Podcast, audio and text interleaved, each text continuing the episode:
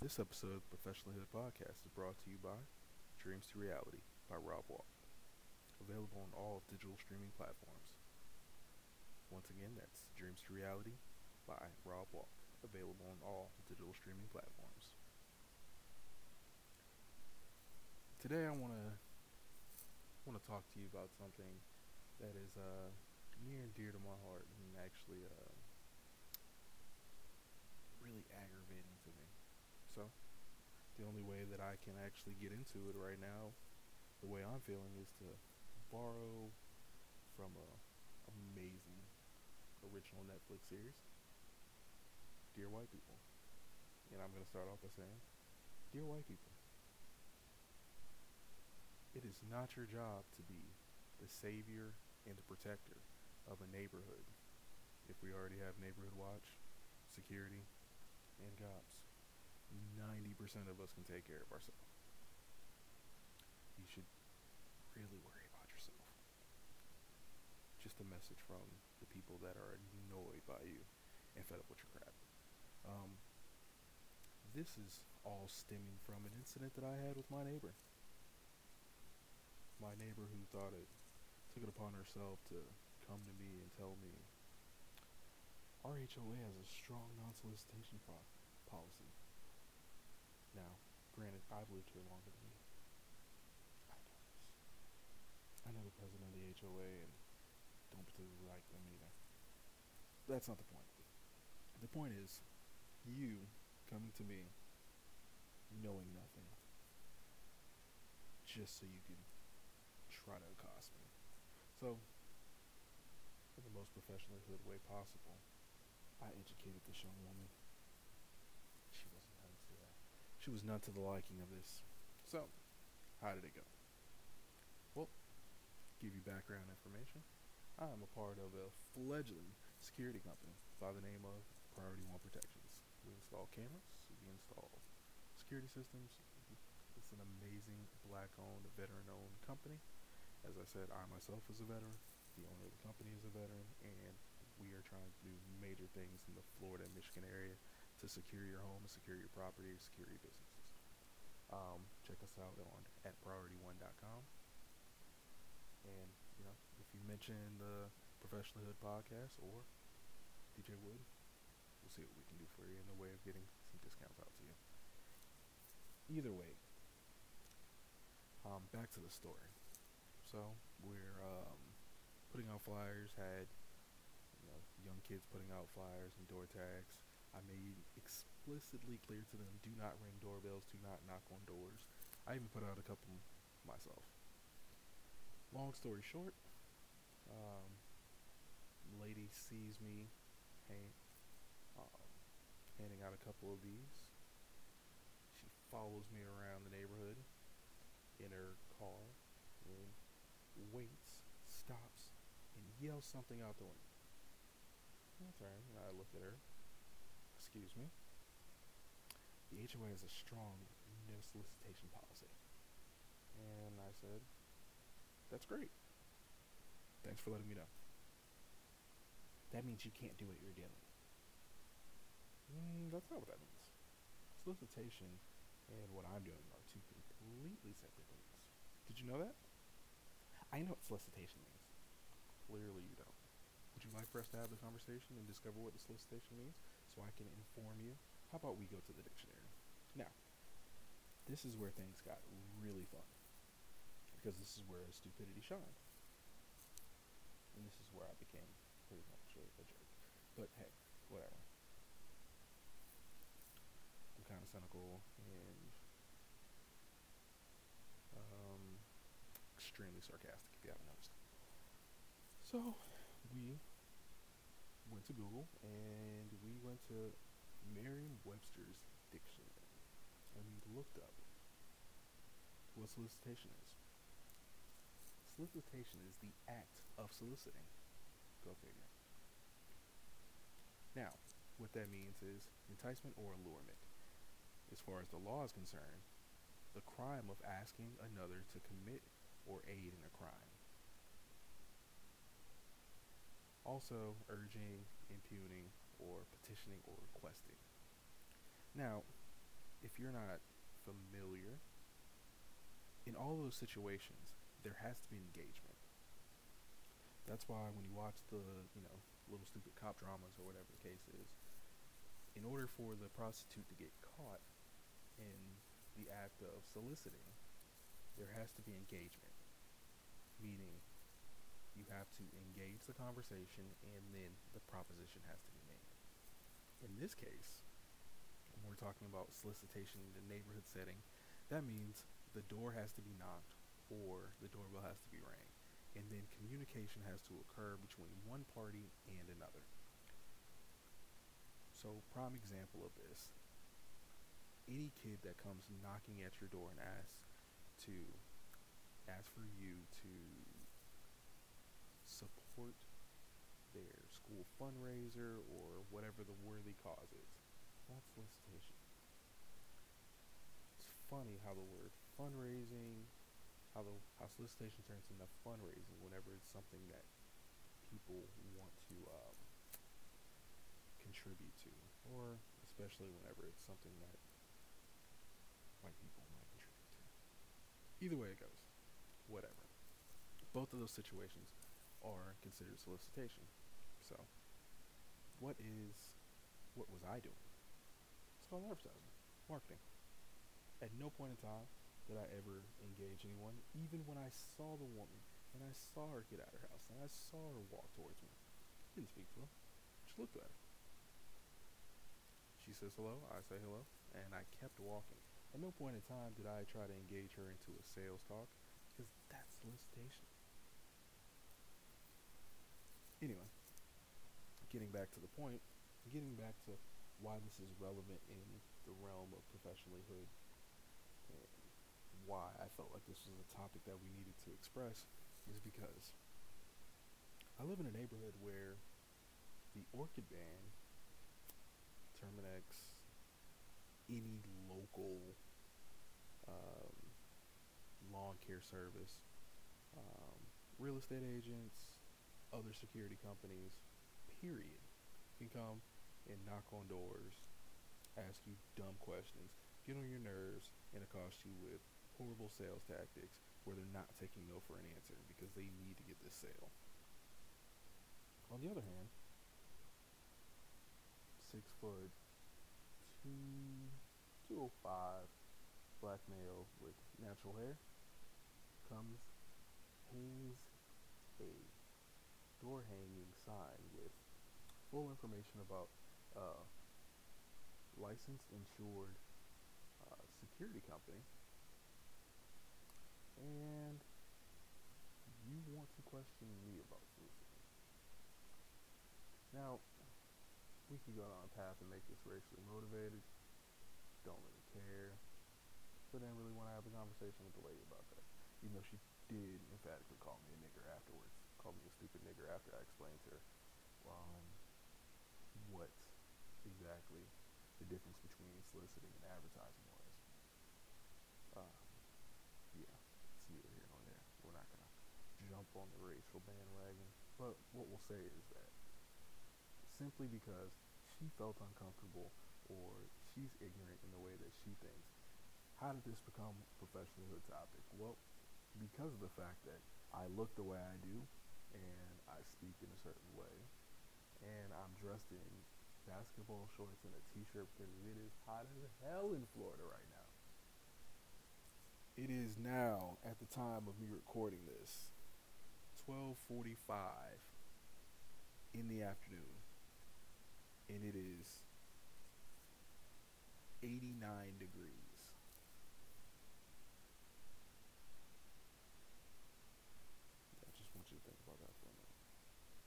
let that sink in. Not even sure what the humidity is. Not even sure what the heat index is. I know it feels like it's well into the, the mid 90s. So no, I'm not walking around in pleated pants, cargo nothing. I have on basketball shorts, some J's, and a mesh shirt with the company logo clearly displayed all the company's information. But again, because of who's delivering the information, that's where the problem lies. And this is trying, I, I'm seriously trying to find ways to deter this from being racially motivated or a racial conversation in um, at all, period. But it seems to keep coming up. And the thing about it is, um, reason why I started off by saying dear white people is because at the very core of it all, the faster that we deal with the elephant in the room, which is which is race and the way that white people will play around or dance around or um, want to deal with race in, in, in multiple different ways other than honestly and with integrity. They will want to play the game of I'm not racist because if you have to play the I'm not racist because game, you're racist. If your go to in a conversation with somebody whenever you're wrong is to call them a nigger, or if it's a woman, to call her any one of the many slurs that, you know, people spew at women. Or even not just in the terms of black people or, you know, um, to call a Spanish person a Spanish slur, to call white people, whatever it is that you feel like calling them. That is an indictment on you and your feelings towards not only that person, but that but a group of people. Why do I say that? Because if it wasn't, then you wouldn't have that in your arsenal of weapons to deploy in conflict. It's just that simple. Um, if you don't think that way, then you don't know to use those slurs in that way. Now, um, the question is, how do you exist in a world where you don't use those things? It, honestly, I don't know. At this point, you know, yeah, you hear you hear words all the time. You hear words that maybe you're not comfortable with. You hear words that you don't use. You hear all kinds of stuff all day long, and that's understandable. Um, you're not. Most of you aren't dumb, so you fully understand how to use these words. You fully understand the context and how to find the context clues and yada yada yada, so on and so forth. But the question comes: How do you avoid using them in turn in times of conflict? Well, again, that goes back to your programming. If you don't really feel that way, then these things, then those things are not loaded. What do I mean? If we're talking in terms of a gun, the only bullets that your gun will shoot are the ones that you loaded into it. So, the only words that you're going to use in a conflict when you feel hurt, bothered, or your fight or flight kicks in are the words that you have embedded into your mind to do damage, harm, or to hurt the feelings of someone else. It's just that simple. So that goes back to your programming, as I said. Again, how do you avoid that? You figure out other damn words to use.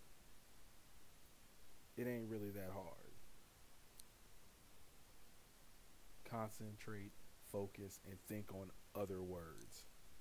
And I'm not just talking about when you're mad. I'm talking about in the other space of your life, which normal people only have a small amount of time that they spend upset or angry about something. So, in that time, that's when you should be fixated or thinking on things different. That's when you download information that is separate. How do you learn how to use words in context? By your surroundings, by what you're reading, what you're listening to, and what you're putting in. So that goes to the point of if you have racist tendencies, you probably have racist friends.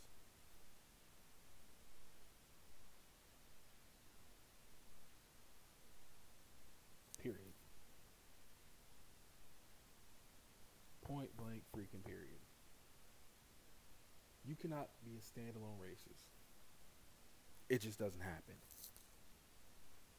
That had to be fed to you, it had to be given to you, it had to be um, it had to be implemented. It had to be um, embedded. It had to be implanted, and then you went ahead and you executed. But you didn't just discover racism on your own and start using it.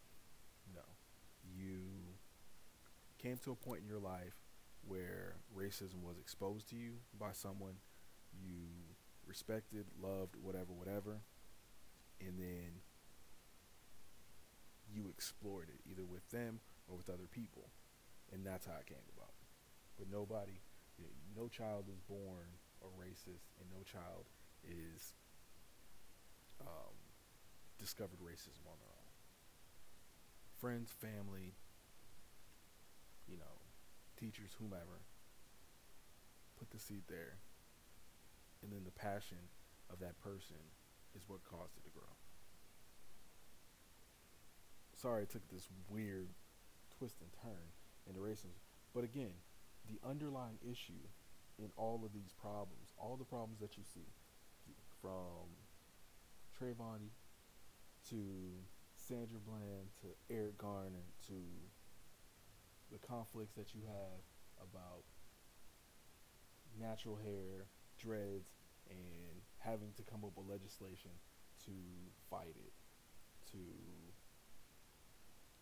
Demetria down in Texas that had to deal with issues with hair and that kind of um, exploded her social media president presence. Excuse me. Um, all those things were rooted in race. All those things were rooted in hatred. and it's amazing that you have people who dance around their hatred, dance around their stupidity, dance around their ignorance, dance around race to the point that it makes sense to other people that they don't make any sense. And to me that's that's the that's the uh, unspoken I'm right there with you. That's the unspoken I'm racist too. That's the unspoken, you know. Um, that's the unspoken vote. You know where they say, um, all of us for say aye, all opposed say nay. That's the um, that's the the verbalized I where you're agreeing with the actions of people. And it's disgusting in especially in, in, in the state of Florida, the things that go on here and the way that you have people who are intertwined um, for years, decades, that your sometimes not even race, your political affiliations are more important than the people that you love. And it's really interesting when it's more important than your own um, your own issues, your own economic security in yourself. That's a loyalty I don't understand. That's a loyalty I'm begging for somebody to explain to me. That's a loyalty that I'm really, uh, I'm really, um, really intrigued by. Um, that's why I hate doing this by myself. Uh, normally I have, uh, normally I got Robbie to bounce this kind of stuff off of, or you know, um, one of the few other people who I've, I've actually had on the the podcast. But um, normally it's a um, I don't even know. I mean, well, screw it, we're here. Um,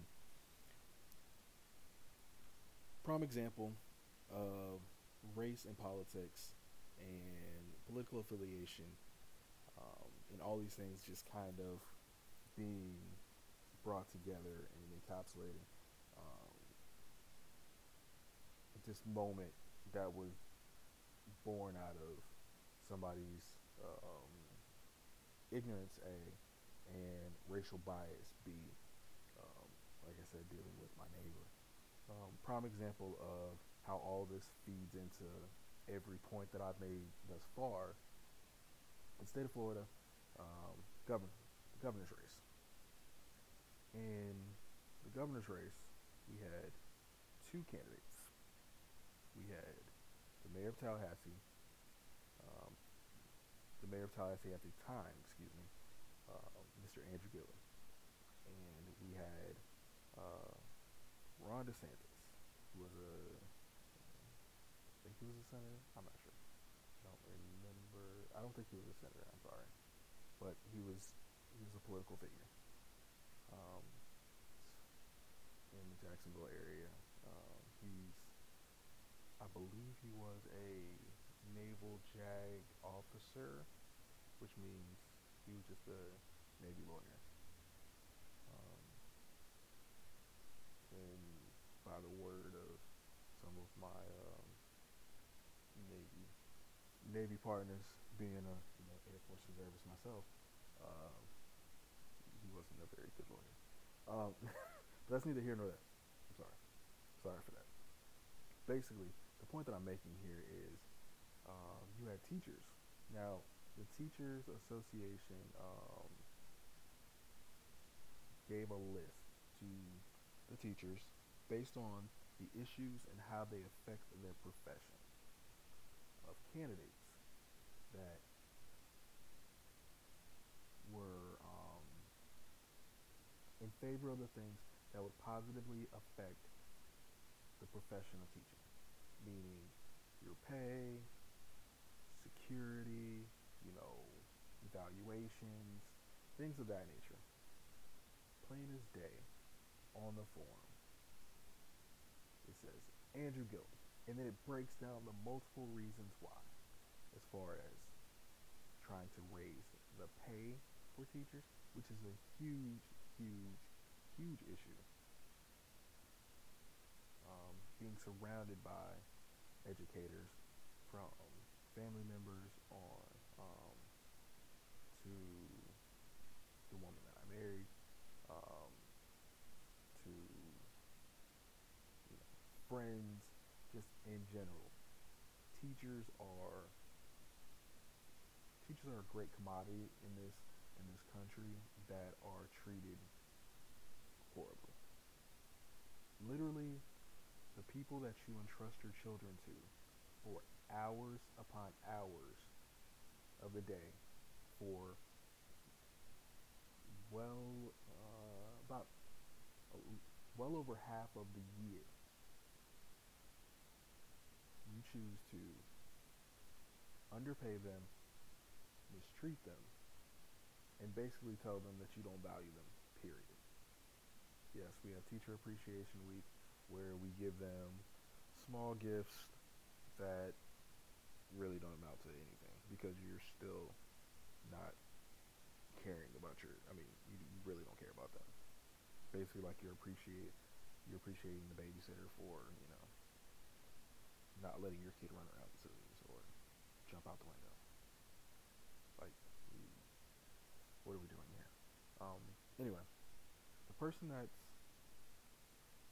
setting your child up for the career path that they want in life, the person that can have the greatest effect on how they see the world and how things um, may go for them is the teacher.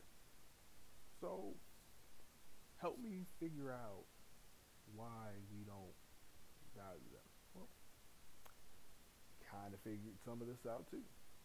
When you have teachers that were clearly given the information of who they should have voted for based on the issues, based on facts, and then they completely go opposite of that, and months later they're um, complaining, they're talking about how we're not going to get raises, how now they're funneling money from the public schools into the private schools, and so on and so forth. And you're trying to pass legislation to allow teachers to carry weapons inside of schools. Um, yeah, this is your fault. And this is why you're in the situation that you're in. And this is self hate. This is self. Um, this is so many different things that go into this. And it's all because A, you couldn't vote for a black man. B, your party affiliation was way more important to your greater good than you cared about yourself. Which boggles my mind because I can swear that a lot of times people are inherently just ridiculously into a fault selfish. So, yeah, I'm, I'm at a loss. Anyway, um, I've talked your ear off long enough. Once again, I'd um, like to thank um, Dreams Reality for sponsoring this podcast this week. Um, don't worry, I won't cash a check until tomorrow. Um, and um, Priority One Protections. I'm um, looking for you know some kickback for the uh, advertisement earlier. Um, once again, this has been Professionally this Podcast. Uh, leave your comments, leave your whatever. I just just want to hear how you guys feel about this, what you guys think about this, how this makes you feel. Um, let's talk about an instance where you've had to deal with it and how you dealt with it. Um, there's got to be solutions. There's got to be answers to how to deal with this better. Um, I felt like I dealt with it well enough, but I definitely had to blow off some steam afterwards. So that's kind of why this went the way that it did, and you know, you know, so